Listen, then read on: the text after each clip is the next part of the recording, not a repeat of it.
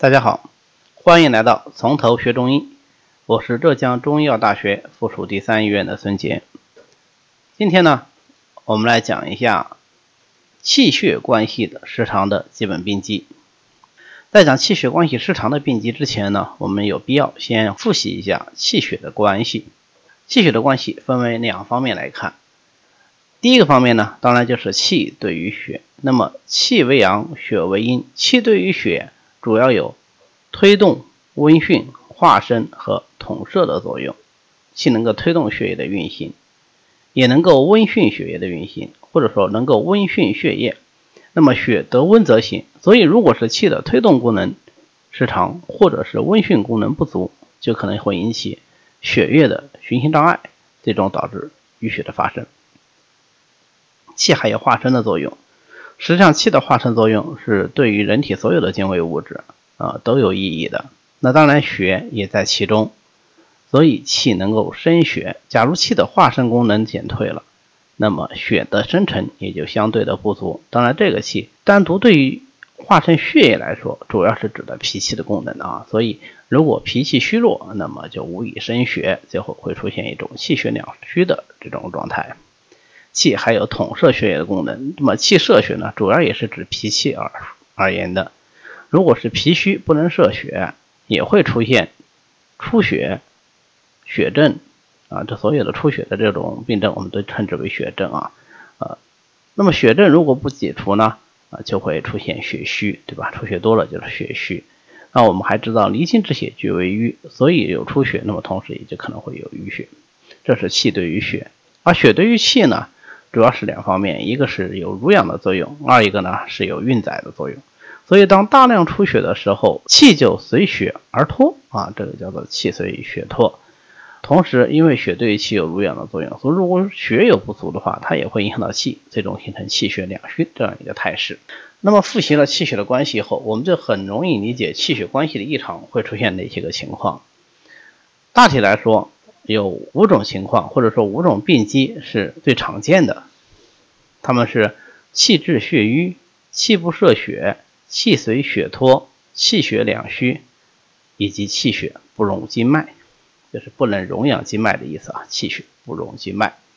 实际上，我们如果能够理解气血的关系，再来看这五个基本病机，那就很轻松啊，一下子就能知道它的含义、它的来龙、它的去脉是什么。但是我们还是呃把每一个病机都简单的再提一下。首先，我们来看气滞血瘀。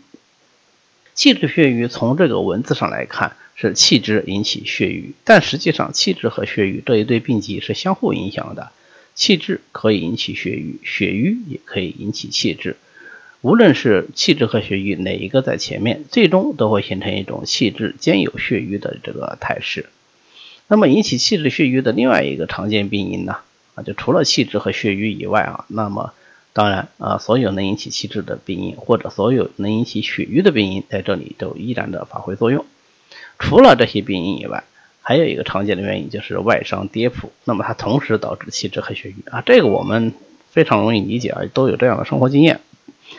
哪个地方被磕到了、碰到了，那么它淤青，淤青了以后，这里当然有血瘀，但是不是同时也有气滞，对吧？所以它往往还有胀痛。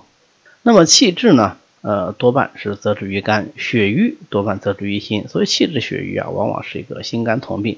这只是从大的方面来讲啊，因为气滞当然不仅仅是在肝，血瘀当然也不仅仅是在心，只是说它们最容易出现在心肝二脏而已。那么一旦出现了气滞血瘀，它会有怎样的一种临床表现呢？啊，那当然就是既有气滞的临床表现，也有血瘀的临床表现，所以它会表现为疼，因为不管是气滞还是血瘀，都会有疼痛的症状。如果是以气滞为主的，那是以胀痛为主啊，就胀满疼痛，这是最常见的。假如说血瘀也比较明显的话，那么在胀痛的同时，它还可以有刺痛啊，针刺样疼痛。第二个呢，它会有瘀斑、有瘀点、有瘀块儿啊，这当然是血虚的见证，以及会形成积聚。不管是气滞还是血瘀，都可以形成有形的包块。但是呢，如果是气滞引起的包块，它是可以消散的，位置往往是不固定的；而血瘀呢，它是难以消散的，位置呢往往是固定的。气滞血瘀同时存在的时候，这个积聚呢，它就表现为积块相对是比较固定的，但是同时又有气滞的症状。那么这是气滞血瘀啊。接下来我们来看一下气不摄血。气不摄血跟气滞血瘀呃不一样，气滞和血瘀它是可以相互影响的，但是气不摄血它是单方面的，就是因为气不足导致了固摄血液的功能减退，最终导致了不能够固摄血液，那么血液就循经外出，形成出血症。那从这个成因上来看，我们很容易理解说气不摄血它的病机基础是什么呢？对，它的病机基础一定是气虚。因为气虚不能固摄，所以才会形成气不摄血这样的一个病机状态。那么这个气虚主要指的是心肝脾肺肾的哪一脏的气虚呢？脾气虚啊，因为摄血的功能主要是由脾来完成的。《内经》里说脾裹血啊，裹就是包裹的裹，脾裹血的意思就是脾能摄血。所以一旦脾气不足，有的时候我们把它说成中气不足，可能还是中气不足用的多一些。那么气虚下降以后，不能固摄血液，就会出现各式各样的血溢脉外的表现，卡血啦、吐血啦、流血啦，或者是发斑啦、便血啦、尿血啦、崩漏啦等等等等都可以。那有人说，哎呀，好像所有的血症都在你这个气不摄血里面了，是不是说，呃，所有的血症都可能是气不摄血引起来的呢？这句话是不错的啊，几乎任何一个地方的出血，或者我们看到的任何一种血症，都可能。由气不摄血引起来，但是反过来说，气不摄血又有它自己的特点。凡是由气虚不能固摄而引起的出血，多半以阴位的出血为主。什么叫阴位呢？比方说身体的阴面或者是下半身啊这样的出血为主。所以气不摄血往往还是以便血、尿血、崩漏、血精啊这样一些出血症状。为主，呃，如果是发斑的话，那么大家想想，这个斑它应该出现在什么地方多呢？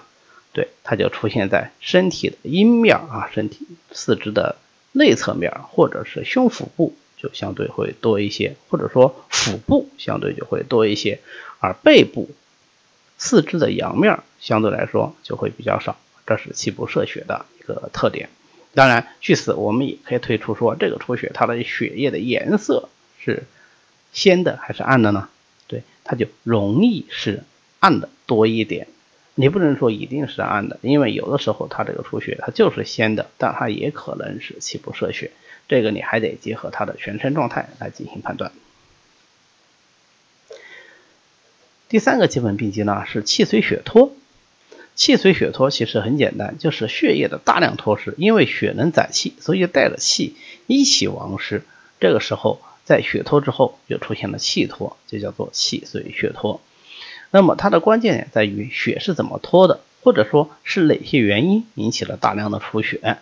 呃，这个原因当然是非常之多。那你比方说我们前面举例子，有举过这种吐血啊，大量的吐血，倾盆饮碗，那当然有可能会出现气随血脱。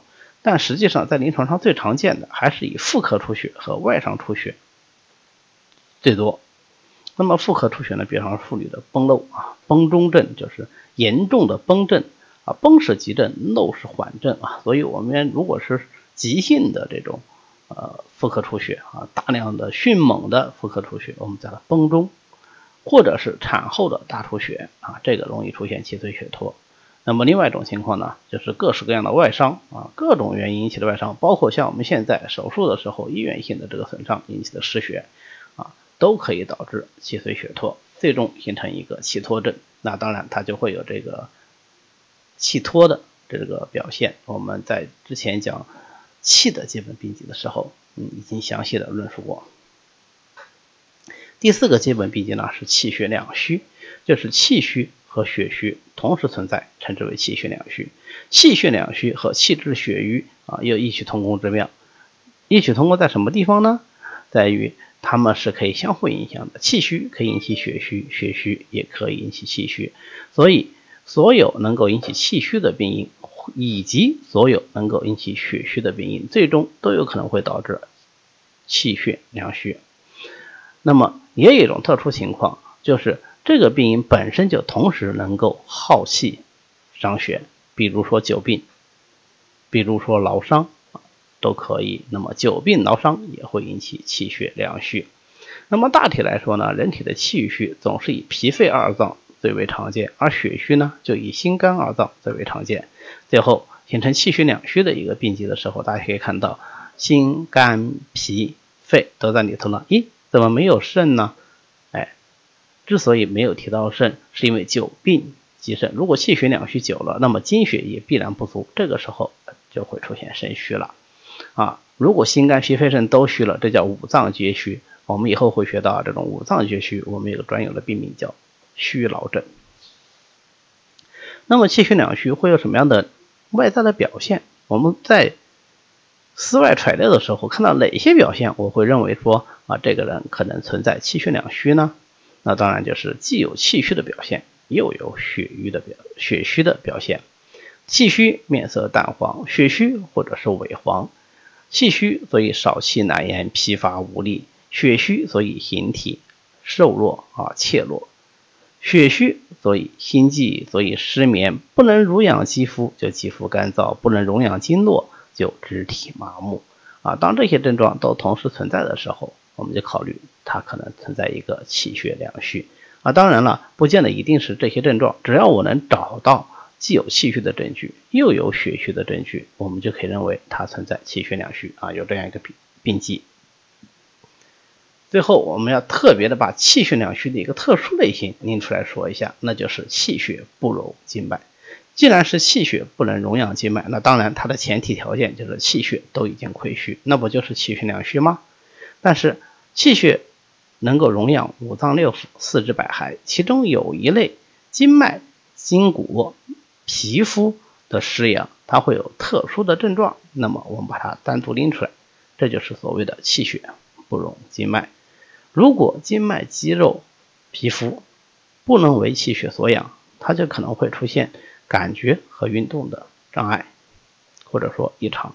感觉异常主要包括干燥、肌肤的干燥、瘙痒、欠温啊，就是不够温暖。正常人情况下啊，摸上去活人啊都是温热的，对吧？